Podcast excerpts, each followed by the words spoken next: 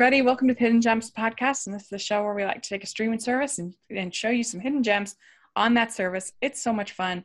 And uh, I'm always delighted to be joined by my friend Ryan.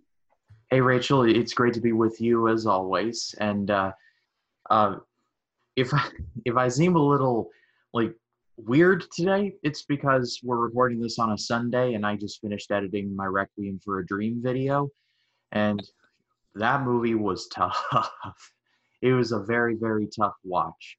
So I uh, I've never seen it, but I've heard I've heard the tales.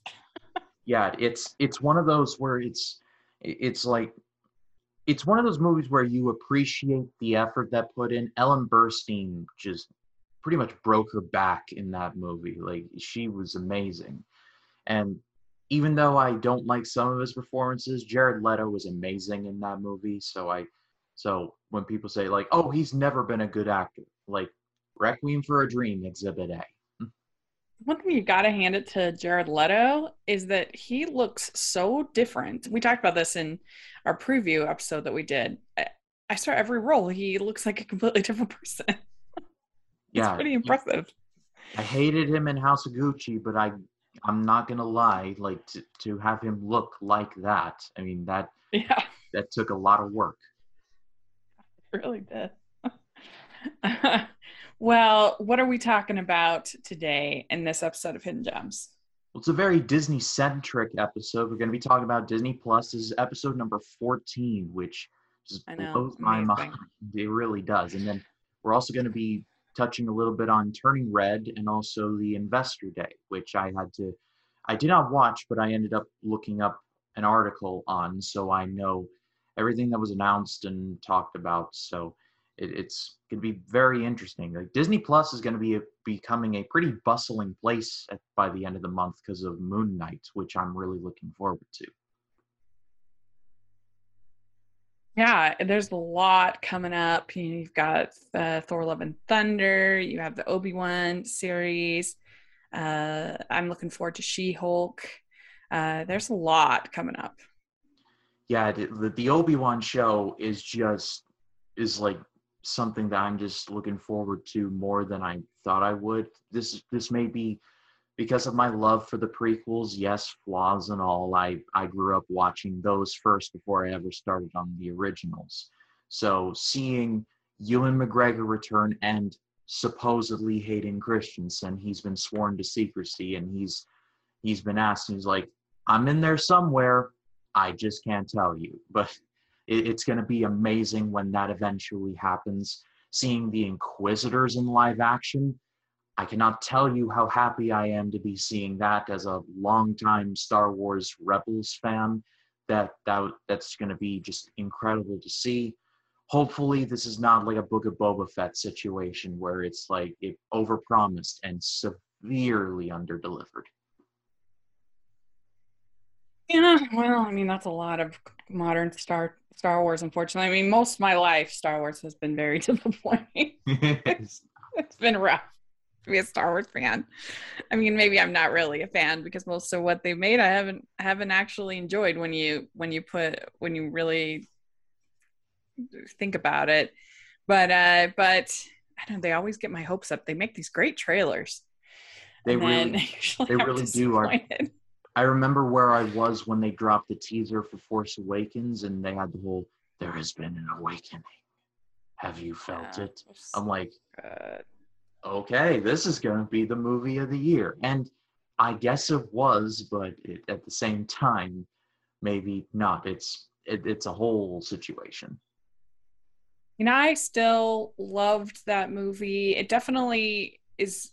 It was everything that came out after was disappointing uh, and so that does sort of tarnish it a little bit because things that you think though they're going to build on that they're going to make it better uh, then they didn't. So that's disappointing but i still think it was a good movie uh, personally. I enjoyed it uh, and it was it was a very fun experience to watch it.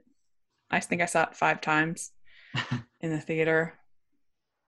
I just limited myself to two. Once when I saw it on the premiere, and I took my dad to it, so it was only a 2 mm-hmm. for me. But at the same time, they were incredibly fun experiences.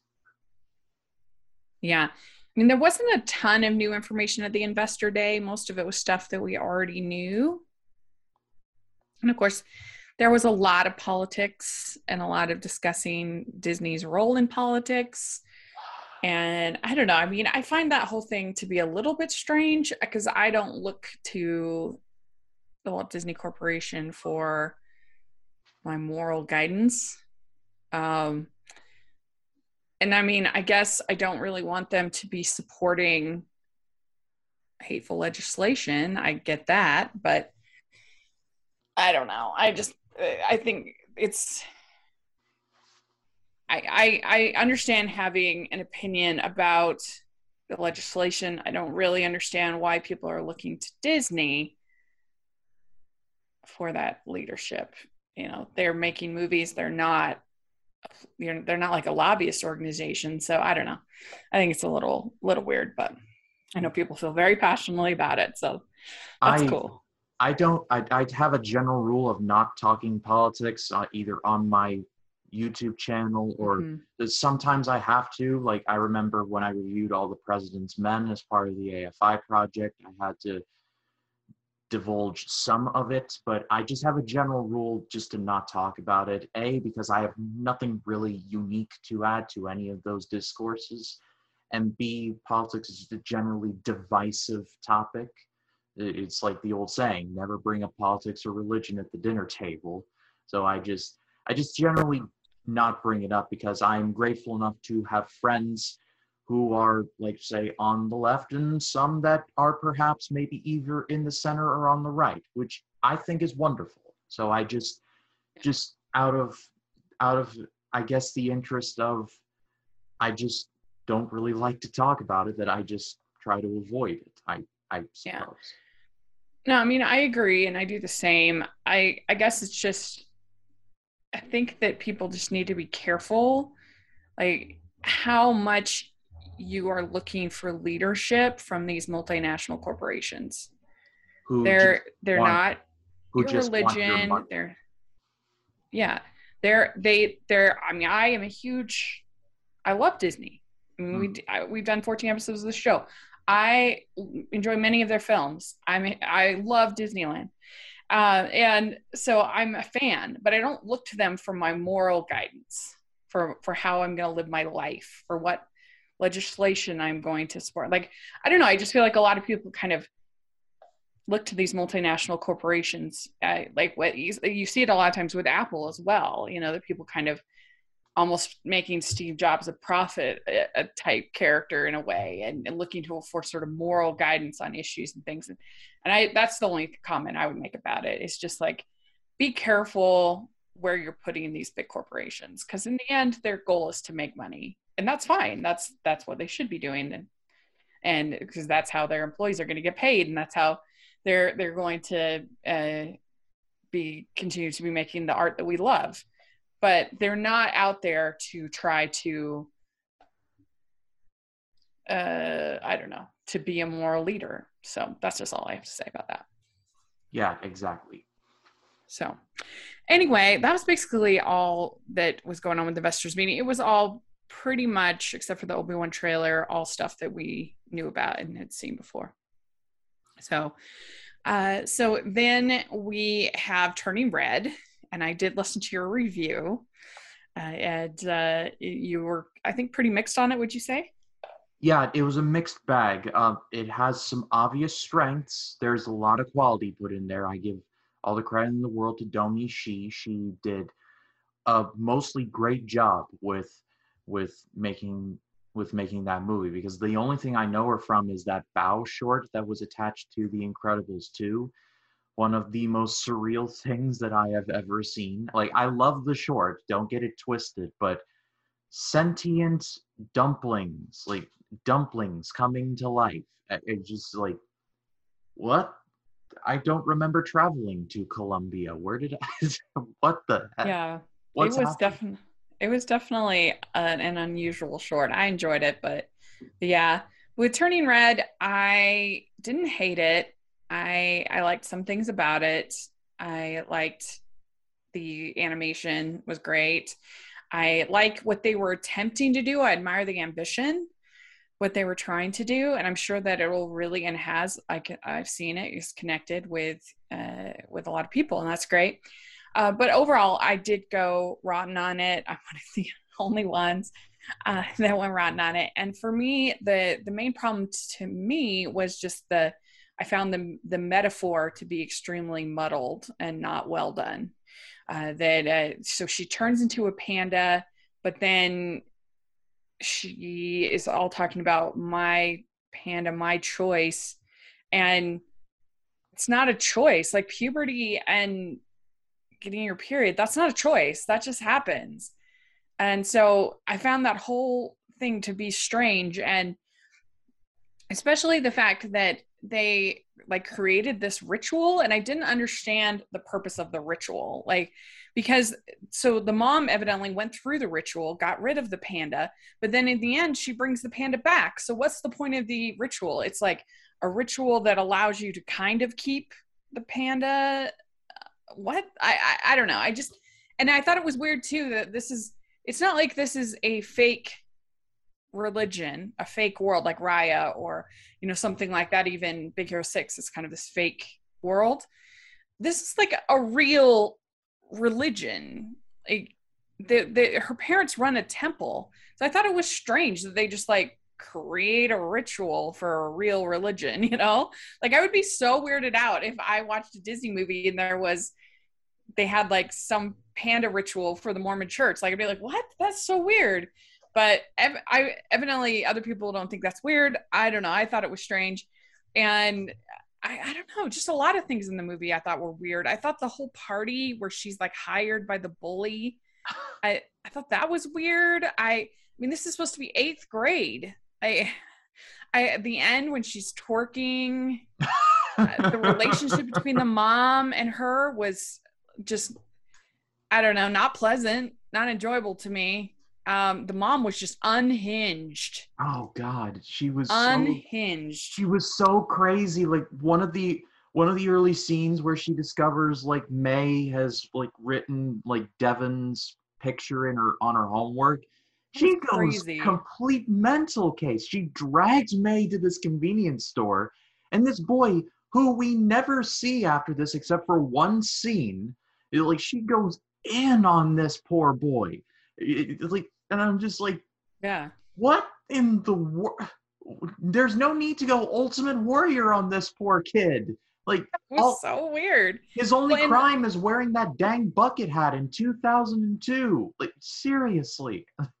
I just also they, I think it's kind of a strange message for her character as young as she is to be like the main message is I don't have to obey my parents and I don't have to listen. I can you know do my own thing, which I I'd appreciate, but like for a 13 year old, that's that's kind of a, a a weird message. Yes, we've had those kind of characters before with Ariel and Mulan and things like that, you know, where they have a lot of conflict with their parents, but they end up kind of apologizing by the end of the movie. Both of them do. And they're both older. I mean, I know it's not that big of difference, but I thought the the message was was a little bit strange and I, don't know, I just didn't love it. I expected to love it. I, I, I literally had the picture of May and the being the panda as my wallpaper for like over a year since they since they announced it the the last in the last investors day i had the wallpaper uh, of of may and the panda on my phone that's how excited i was for it so i don't know it didn't work for me, but I'm glad it's worked for most everybody. And if we can try to like keep our I don't know, like Toxicity. if we can try to discuss this film in general civilly, I would really appreciate that. Just in general on the internet, I'm saying is that people can be very people take their their Pixar films extremely personally, as do I. But yeah, I the third act of this movie is so off the wall crazy. I won't spoil it here in case people do want to see this, but I thought it was like it was like a like a for like a Godzilla battle that got left on the cutting room floor. Yeah. it was it was wild. It was definitely wild. Well, uh, so let's dive in and talk about some of our recommendations on Disney Plus. Uh, and if you are listening, if you can let us know what you think of Turning Red and also uh, what you have been watching on Disney Plus, we would very much appreciate that. But why don't you get us started, Ryan? Give one of your picks. So my first choice is from 2007 and it is called National Treasure 2 Book of Secrets. I, re- I remember in one of our earlier episodes, I recommended the first National Treasure, and so I'm going to be recommending the sequel. And I recognize that these movies aren't like stellar works of cinema, they're just fun adventure movies. And, and thinking about it now, is like we just got an Uncharted movie like a little bit like earlier this year and while I liked that movie generally, I thought, unlike most people, I thought it did did a very good job of translating it from game to screen. Even though the choice to make Mark Wahlberg Sully is very weird, but that's another conversation for another time. I still maintain that the National Treasure movies are about as great an Uncharted movie as we will probably ever get. And it's not even named Uncharted, it has nothing to do with Uncharted. But in this sequel, Ben Gates is back, and after finding the treasure in the last movie, he finds his family framed for having been involved in the assassination of President Lincoln. This is brought up by a, by a man named Wilkinson, played by Ed Harris, and so Ben Gates has to go back on the hunt to try and find what we later turn, find out to be Cibola, the lost city of gold. Like I said, this is this is kind of a silly adventure movie. It definitely dabbles in stuff that I'm not going to lie, when I was in DC, I kind of looked for and realized, oh, that clearly does not exist. But I like I said, I think the movie's fun. I like Nick Cage, I like Diane Kruger. Ed Harris is always a good choice for anything he's in.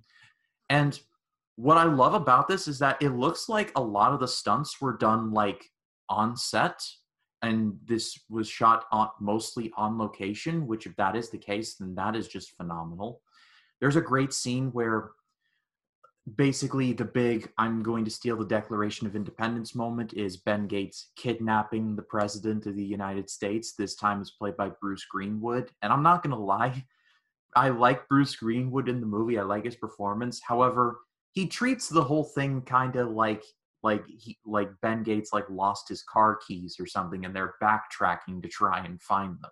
If I were kidnapped, I'd be freaking out, but but he's talking to Ben Gates like so you kidnap me, you're going to go to prison just to save your family's name. I'm like Mr. President, realize the situation that you're in. Like a complete stranger who you just met at a party like 10 minutes ago and it's like I guess I guess all it takes is to show him some vintage George Washington swag, and boom, he's got you under mind control.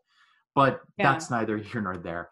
Uh, Helen Mirren is also in the movie, and she's great in pretty much anything she's in. She has a great moment where she and Jon Voight are are at Mount Rushmore, and they're trying to find this clue under the rocks, and they have to water the rocks, and and Jon Voight's character is like, she's like, "Hey, you, you got a water?" And Helen Mirren's like, "What is this in my hand? Are you blind?" And I'm like, Helen Mirren like sass right there. So, like I said, I don't think this movie's like stellar cinema, but I've always thought it was a lot of fun.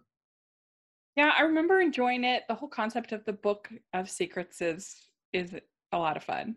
it's it's it's a ridiculous idea, but it's uh it's a fun idea to imagine that if that was the case the 18 and a half missing minutes of the Watergate tapes. Did Apollo really land on the moon? Did it? Yeah. Did it? and the coup de grace, Area 51. And I'm right.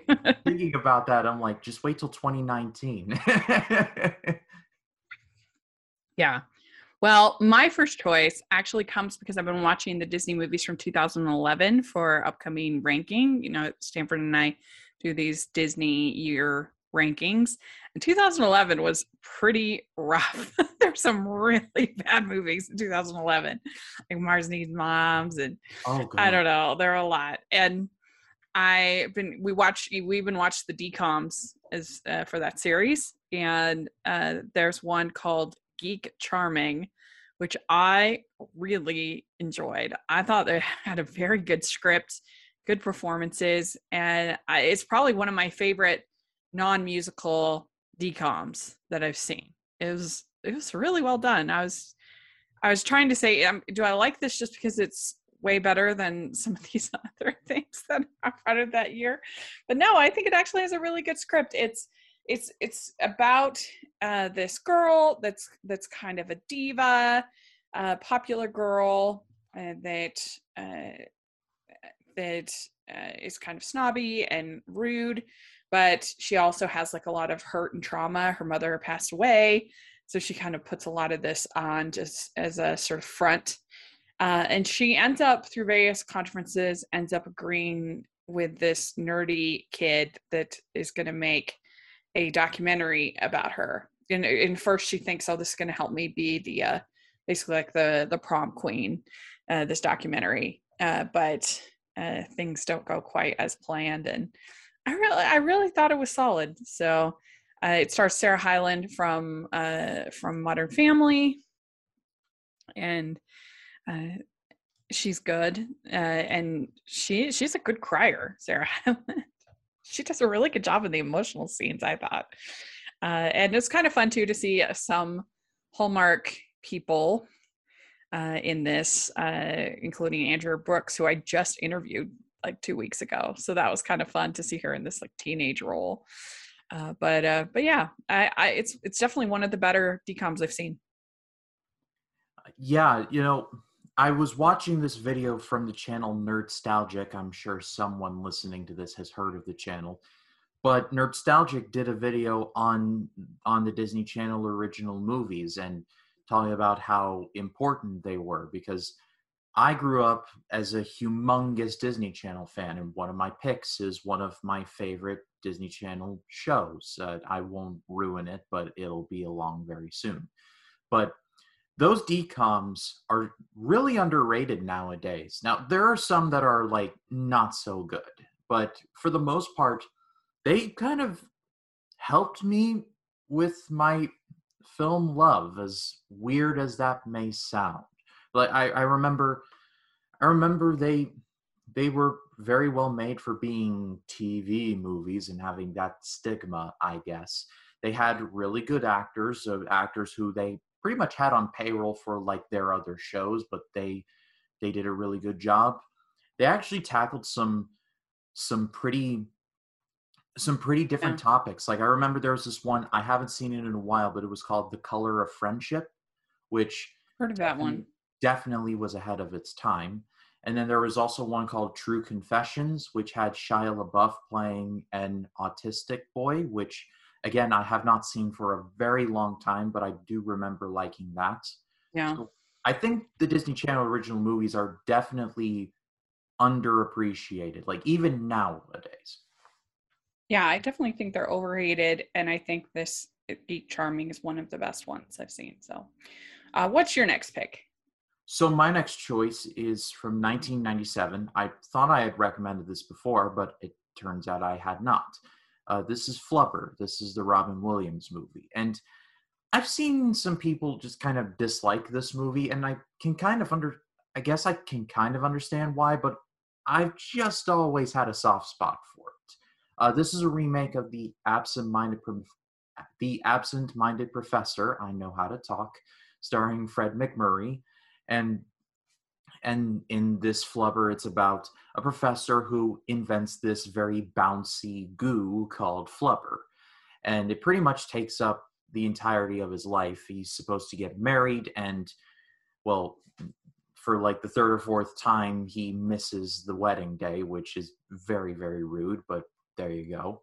Uh, christopher mcdonald is the villain who I've always thought he played a great villain and stuff like Happy Gilmore, things like that. He was just he's just excellent. And like I said, I guess I've just I guess I've just always really liked this movie. It has a young Wil Wheaton in it, and for all of you Wesley Crusher haters, he gets beat up quite a bit by the flubber, so you have that going for you. And this is just this just has some really funny scenes and also some really emotional scenes too, where where the professor's little robot Weebo ends up getting crushed by a baseball bat. I'm like, bro, like, are you? Kidding? This is '97. Like, this is near the knuckle stuff. But if you haven't seen for a while, I I can't say that this is like Robin Williams' best work because it isn't, but I guess I've always just had a soft place in my heart for it. Now, I've never seen this one. I I just heard that it wasn't very good, so I never never watched it. And I mean, I I love the original. Uh, although, if you watch the original now, he is kind of a jerk. like I don't really like this guy. I don't think he should like he's kind of rude to his girlfriend and I don't know, like he's not that of a guy. So. Too much too much double indemnity there, Fred. yeah, right. Maybe it's the apartment. It just, just scarred me for for uh, Fred MacMurray. uh, well, all right. Well, my next pick, when it came out, it wouldn't be considered a hidden gem, but I feel like it's kind of been lost a little bit because people didn't like it as much as I liked it. Uh, we're talking Mary Poppins Returns. I loved this movie. I gave it almost a perfect score. Uh, it just, I absolutely loved the songs. I loved the dancing.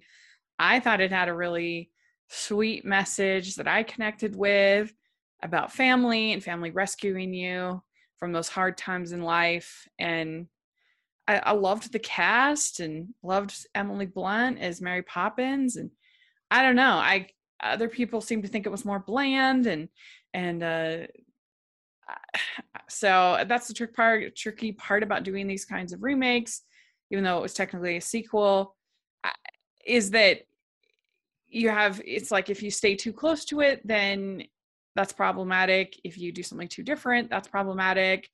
Uh, this i just felt like did it's uh, enough original certainly for me to enjoy it very much um, and but still had like the flavor of Mary Poppins. I mean, if it was up to me, this is the kind of live action remakes that I would I wish they were doing more of and not the Lion Kings and the Beauty and the Beasts and and those kinds of remakes, the Mulans. This to me was really special. And I felt like when I watched it, I wrote in my review, which I love, I'm very proud of my review for this film. Uh, but I talk about how I felt like I was sitting on the bench in Main Street, Disneyland with Walt while I watched this movie. It just had that feel to me. Uh, so I loved it. Uh, and uh, so I, if you haven't seen it, maybe give it an, if you haven't seen it, give it a shot. If you saw it and maybe didn't think much of it, maybe give it, a, give it a rewatch and see if maybe uh, you like it more. Yeah, I remember I remember watching this on the same night as I watched Bumblebee and Aquaman. That was that weekend in December of 2018 where all three of those movies came out in the same weekend. And I, like a complete madman, just watched all three of them in one night because it just it just worked out that way. And Mary Poppins was the last movie that I saw that night. I was so tired.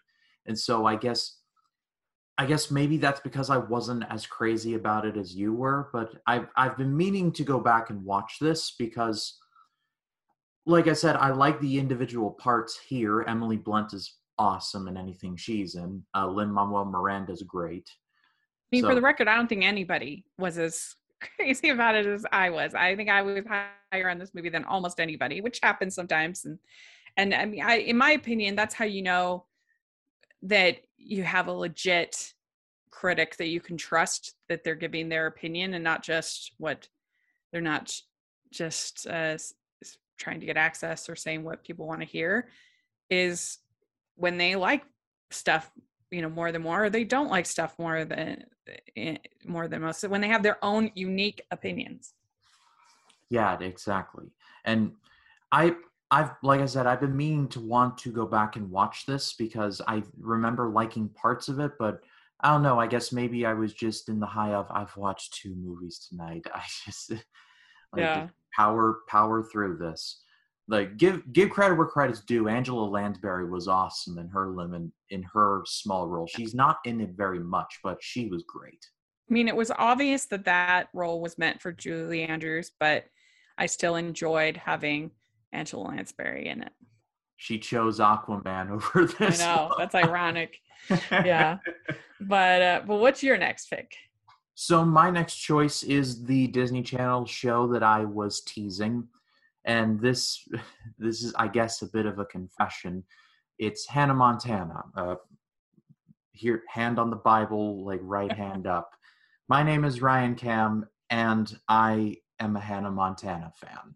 This was this show premiered like in during like the hotbed of my Disney Channel watching, like okay. Suite Life of Zack and Cody, American Dragon, Jake Long, and and this. This was at the intersection of all of that. Not to mention my Jonas Brothers fan. Yes, I'm a fan of them too.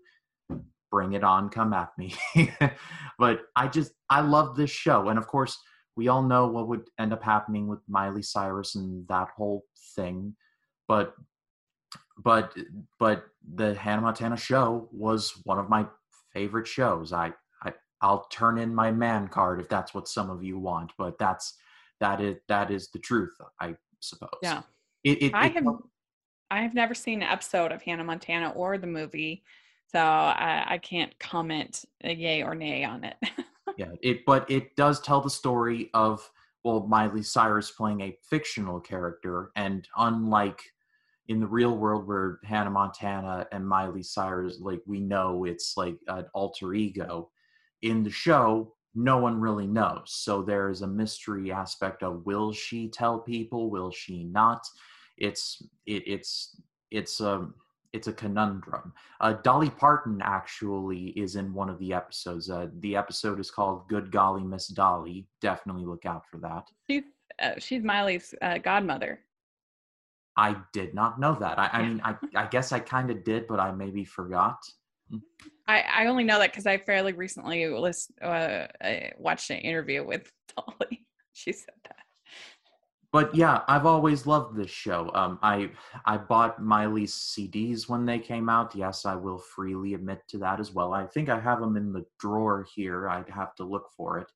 But but yeah, I'm a Hannah Montana fan. I Uh, it, that's why I'm always a big believer in liking multiple different things because because I love horror movies like Texas Chainsaw Massacre and stuff like that, but I also love Hannah Montana. It's called like variety.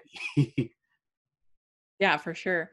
Well, my next pick is a documentary that's up for best documentary this year. It's a pretty strong category actually for once. They they picked the good movies this year, which usually that branch is terrible.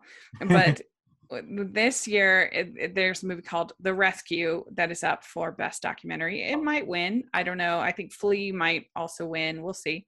But is this was an exhilarating film, very well done. Uh, it, uh, it's about this uh, this rescue of in Thailand of these kids that were caught in this cave.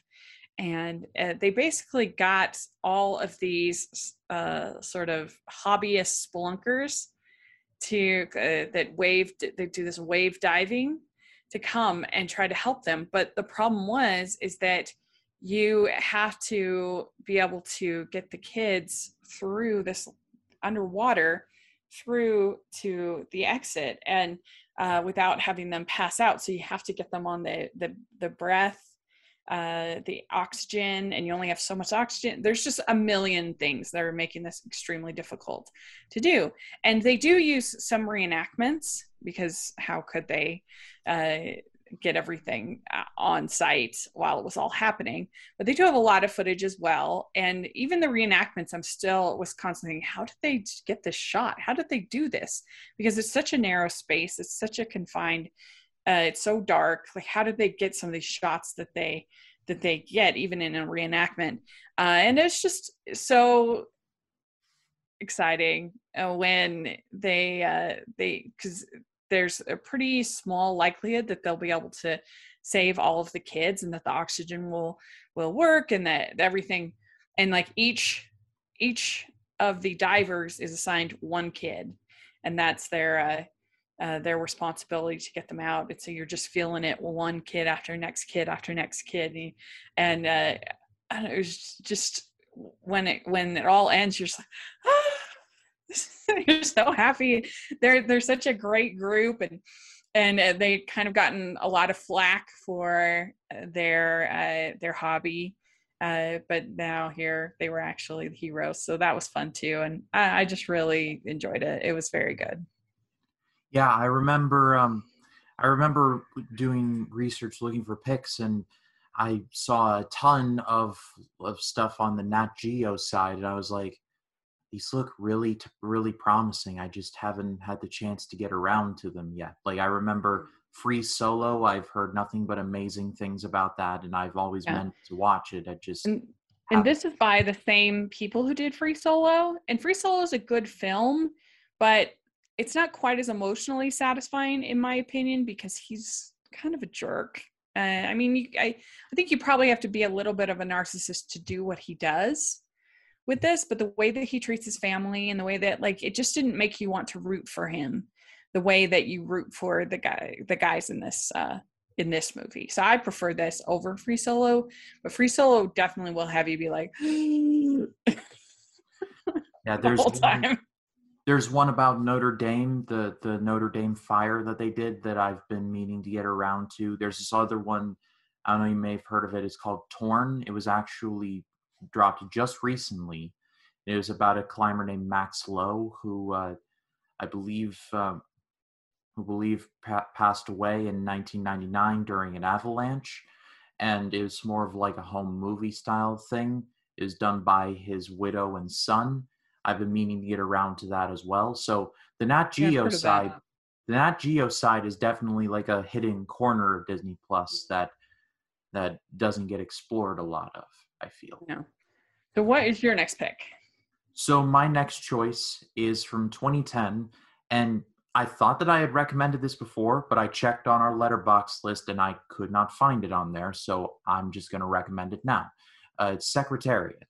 Uh, this was from 2010, starred Diane Lane, and it tells the true story of a woman named Penny Tweedy. She ended up uh, being, I, I, guess, not exactly the boss, but like had a hand in training what training Secretariat, the first horse to end up winning the Triple Crown, the Kentucky Derby, the Preakness, and the Belmont Stakes. And I believe it was at Belmont that that Secretariat had like the biggest win in any horse race by like 20 something lengths. I haven't seen the movie in a while to say the exact number, but it was quite a big deal. Like here are the rest of the horses and there was Secretariat. Like it was not even close.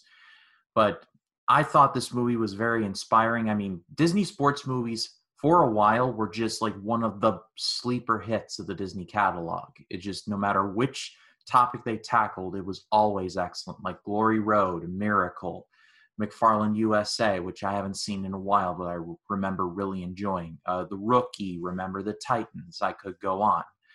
But Secretariat I don't think is like the best one out of all of them. I'd still say Miracle is the best one, but Secretariat was still really well made. I remember has one of my favorite scenes in any Disney sports movie where Penny's brothers are trying to convince her to sell the farm after after their father dies. And we later learn that all of the matters regarding the horses have been transferred to her. And we learn this from their longtime maid. Uh, I can't remember her character's name. I Miss Ham, that was her name. And Miss Ham gives this great speech. It was like, before before your father died, he passed along all the business operations to you. However, he also passed along matters involving horses to Penny. And the brothers are like, let's not forget that the man had dementia and miss ham just tears into him he's like she like he was of sound mind when he signed it and i'm willing to prove that in court and, and penny just tears into the both of them for just their selfishness i can't do it justice is a really yeah. I think that this is a very well made movie. It's very sleek. It's very, it looks great, beautiful cinematography, beautiful music. Uh, and I think the performances are all good. It's definitely worth seeing. The only thing that I struggle with in this movie is that I wish that she had like moved her family to be with her because I think it's kind of hard, a little bit hard to root for her that she basically, it's not that she's just traveling or whatever as far as her career. It's that she is like away from her family for like a year, like a long time. And so she's not there to be her daughter's struggling, her daughter needs her. And she's she kind of abandons her family for this horse, which I I struggle with to root for her as a character, you know, and and I don't know. I just and and that's what the true story is. So what are you going to do? But that's the only part of it that I kind of struggle with is that like her family needed her and she was in a whole nother state. Yeah, I can definitely understand understand the problems like with that there, uh, especially considering like one of Penny's daughters ends up getting into like the hippie culture. Like yeah. this took place in I believe the early 70s. That was when it was like free love and understanding and all of that. And there were several scenes like that. I definitely I didn't think that was necessarily a problem for me, but I do understand why I understand why it could be a bother for some. Yeah, because obviously, like women should be supported in their careers. I understand that, but when you're living in a whole nother state in in the 70s when this movie takes place, you can't really be there for your family if you're in a whole nother state. Yeah. Anyway, that yeah. wasn't my only struggle with the movie, but my next pick is uh, something that came out last year that kind of went under the radar, and I'm going to be talking about it for Muppet May coming up this May. Uh, is the Muppets Haunted Mansion, and this was a special on Disney Plus last year, and I really enjoyed it. If you are a fan, this is this is only 52 minutes, so it's basically a, a special, uh, and it's a pretty simple movie. It's uh, Gonzo. He uh, he ends up getting challenged to stay the night in the haunted mansion. And uh, he meets up with lots of stars and then also with all of the kind of characters from the ride the haunted, Man- haunted mansion in disneyland.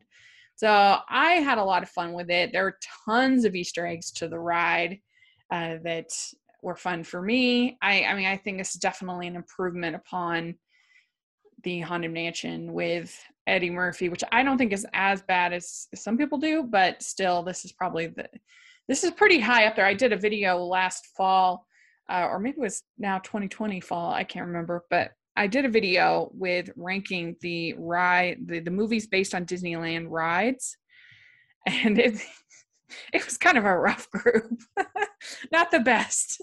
Uh, this would be pretty high, I think, actually, in that ranking or, if I was including it. more like Pirates of the Caribbean one, and then everything else. Yeah, exactly. so yeah, I should probably update that that ranking sometime because I could add Jungle Cruise and add add uh, this, but I'd have to watch all those pirates movies again. I don't want to. It's gonna be they, it's gonna be interesting if they ever do like a Big Thunder Mountain Railroad movie or like yeah. a, or like a Space Mountain movie. Considering that Space Mountain still is one of the most popular rides at Disney World in Florida, I'm mm. surprised no movie has been made about that. Uh, yeah, neither of those interest me much, but uh, you never know uh, what they'll do. I wouldn't have said that a Pirates of the Caribbean movie would probably be all that good, but it turned out really good. So uh, anyway, I enjoyed this one. I thought it was a pretty fun um, Muppets special. Uh, so, what do you have next? So, my next and final choice is from 1993, and it is called Rookie of the Year. You know, when I was looking for picks, I I stumbled across this. I'm like, well, that's going on the list because I've seen this movie a ton of times. I could pretty much recite it from memory if I wanted to. It tells the story of a young boy named Henry who breaks his arm. And when the cast ends up getting taken off, he finds that he can throw a 100 mile an hour fastball. It was the 90s. And he gets so good at pitching that the Chicago Cubs end up hiring him on as a pitcher. And he ends up getting really good at it. Uh, this movie is like I said, it's very early '90s, very like this would never happen, but I've always gotten a kick out of this movie. Uh, Gary Busey is in here, and he's he's really good as this pitcher who is whose days are definitely numbered. I believe Danny Glover is the manager. I, I may be getting my actors wrong there, but but he was a lot of fun as well. Uh, Daniel Stern, who also directed this movie, is really funny as the pitching coach. You will definitely know him when you see him. Henry's mom is nice, and there's a great scene where because Henry's mom is a single mom and she's been dating this dude who becomes Henry's agent and pretty much sells him out to the Yankees, which nobody wanted. And so, and the breakup between he and Henry's mom is just legendary. Like, like he gets completely owned, and it is beautiful to watch. Like I said, it's definitely far fetched, but it's one of those early '90s movies that I just kind of dig. Uh, John Candy is in here as the Cubs announcer, which I mean, it's John Candy, so of course he is fantastic. My my favorite scene in the movie, uh, the ending is great, but the ending, or not the ending, but the game where the Cubs are on the road and Henry goes to bat because it's the National League and pitchers bat. It's like I love the line where Gary Busey's like, "Stay low," and Henry's like, "Yeah," and and he's like, "And don't get killed. It's like I love that delivery. And then and then there's there's the part where Henry's at the plate and then the fourth ball gets thrown and he's about to walk and he's like ball four and then he swings and the umpire's like take the base and he's like take my base and the pitcher gets so worked up he's like come on he swung he should be struck but the pit but the, it got called and the subsequent whole thing where where Henry just like antagonizes the pitcher, like, "Hey, pitcher, you got something hanging out of your nose." He's like, like I could talk about that that whole sequence for hours, but it's just it's just so much fun, and so is this movie. I've actually never seen this one, so that sounds fun. I'll oh, check you, it out. You really should. It is yeah. like like I said, definitely can never happen. It is the early '90s after all, but it's a movie that I just really like. It's got a lot of heart. It's funny. Just it's you know I love a sweet uh, Disney live action film like that. I I think it's really really good. Well, my last choice is another fun Disney live action. This one from 1966. It's called The Ugly Dachshund.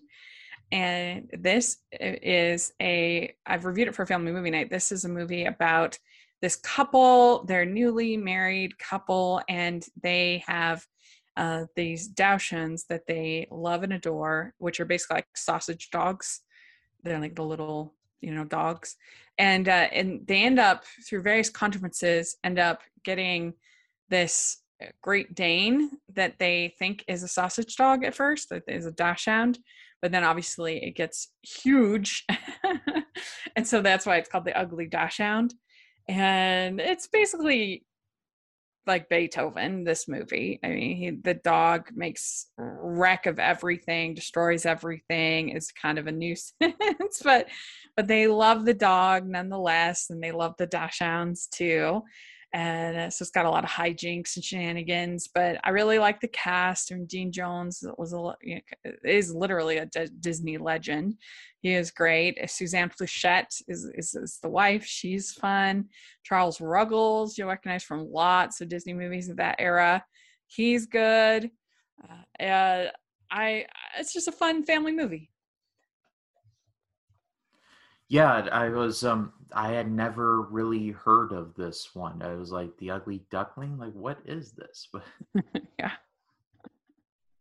It's it's a good one. I hadn't seen it until I had it recommended as uh, one of the patron picks uh, for family movie night uh, by one of the patrons, and uh, I so I watched it and I I reviewed it so you have to check out that review. Uh, and if you're interested in checking out the Patreon, definitely I'll put a link in the description because you can have uh, selections of for family movie night that are really fun. So there we go, we did it. and also shout out to Dean Jones, he was awesome. Yeah, he was awesome. yeah, uh, he uh, he's definitely one of my favorite Disney live action actors. And if you've never seen, he was in the original cast. He played Bobby in Company, and uh, there's a great song in uh, Company called "Being Alive," and particularly this like really insane long note at the end that that the character has to hit anyway, he was in the original cast of Company, and it, there's a great uh, movie uh, where it's the original cast recording. They recorded the original cast recording in like two days, working like practically through the night, and it's just it's really fun to watch as just you're practically going like beat by beat with them making this album so you get to hear the performances. And when he particularly when he does that song and when he holds out that note you're just like yeah Wait, that was amazing. So that's something i'd recommend if you have the criterion channel it's on there. Uh, but definitely worth watching that uh, behind the scenes it's really good so all right well thanks so much this was so much fun let us know if you're listening what you've been watching on disney plus we'd love to hear your thoughts and Ryan, how can people find you? Uh, they can find me on Facebook, Twitter, Instagram, and Letterboxd at Ryan Cam 20 Then there's, of course, my YouTube channel, which is just called Ryan Cam. I'm currently at 203 subscribers. I'd like to get to 205. So if you haven't checked me out, please do. Like I said, that Requiem for a Dream video will be live when this episode does go out.